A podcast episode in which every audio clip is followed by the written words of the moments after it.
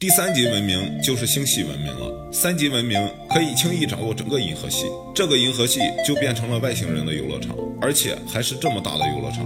他们在这里长时间的生活，已经习惯随心所欲的开发银河系内所有恒星的能源了。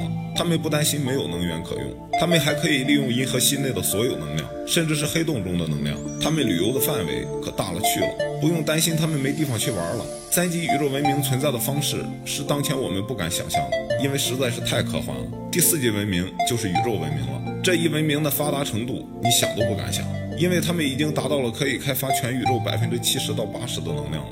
全宇宙啊，宇宙有多大，我们都没有概念呢。但是他们却可以轻松感受不同星系的具体位置，可以去美丽的仙女座上看是不是真的有仙女，还能去神秘的宇宙之眼感受它的诡异，甚至是以某种方式与其他星系文明进行交流。至于用哪种方式，我们没法了解，也无法想象。早先科学家就曾经猜测过，在这个世界上不只有一个宇宙。在之前中我们也讲过，平行宇宙是否真的存在？如果有多个宇宙的话，那么第五级文明。就已经脱离了我们现在所认知的这个宇宙，在这个文明里，他们可以穿梭于多元宇宙之间，并且可以开发其他宇宙的能量。我们不妨想象一下，在平行宇宙之间是靠什么连接的？之前有猜测，黑洞可以实现宇宙穿梭，那么第五级文明的宇宙穿梭是不是也是通过黑洞来实现的呢？